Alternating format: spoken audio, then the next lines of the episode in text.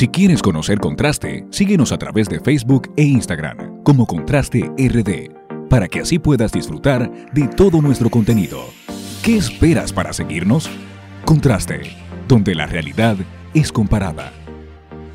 Hola queridos amigos y amigas de Contraste. En el día de hoy, pues mi comentario está titulado Papeleta mata propuesta.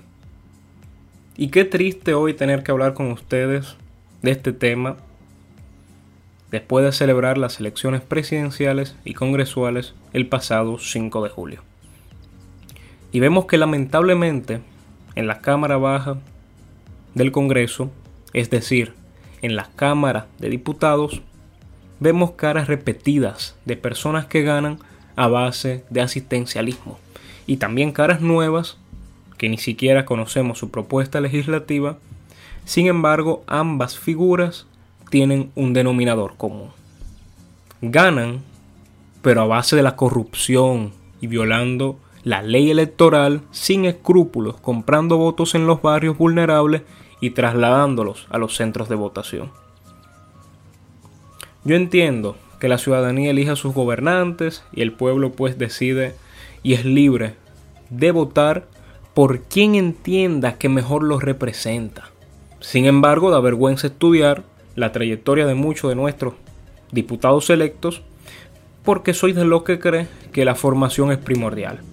Y con formación no hago referencia pues a un título universitario que estos sinvergüenza también son capaces de comprar, sino al ejercicio de la formación en la cual te estás especializando y el mantenerte pues actualizado en tu área de profesión.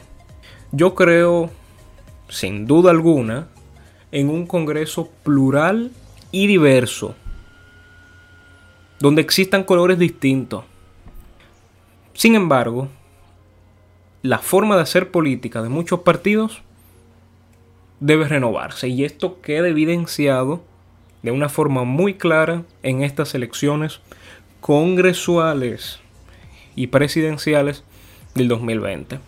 Si bien existe el derecho elegir y ser elegido, podremos decir que en nuestra sociedad ha habido algún avance cuando los candidatos que no están listos para el rol que van a ocupar se retiren y no lo hagan.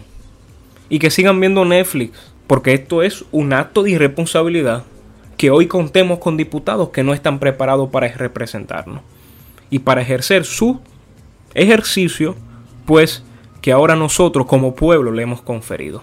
La política debe basarse en propuestas y no en un sinnúmero de malabares y de malas palabras que alejan al candidato del pueblo y que pues obviamente lo acercan el día de las elecciones con sus secuaces que están muy listos con sobres. La juventud en estas elecciones ha demostrado ser ejemplo de legitimidad y pues de querer salvaguardar la democracia. Y me alegra bastante ver eh, rostros frescos en el Congreso, pero no solamente nuevos, más bien rostros preparados, que es lo que hoy en esta participación queremos reclamar.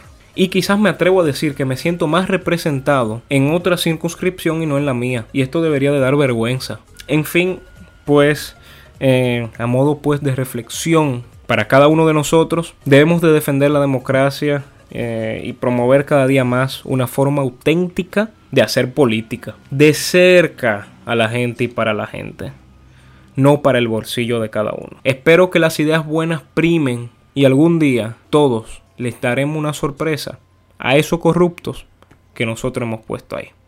Muchas gracias por escucharme hasta aquí y un abrazo súper fuerte. Nos vemos en la próxima participación. Si quieres conocer Contraste, síguenos a través de Facebook e Instagram como Contraste RD, para que así puedas disfrutar de todo nuestro contenido. ¿Qué esperas para seguirnos? Contraste, donde la realidad es comparada.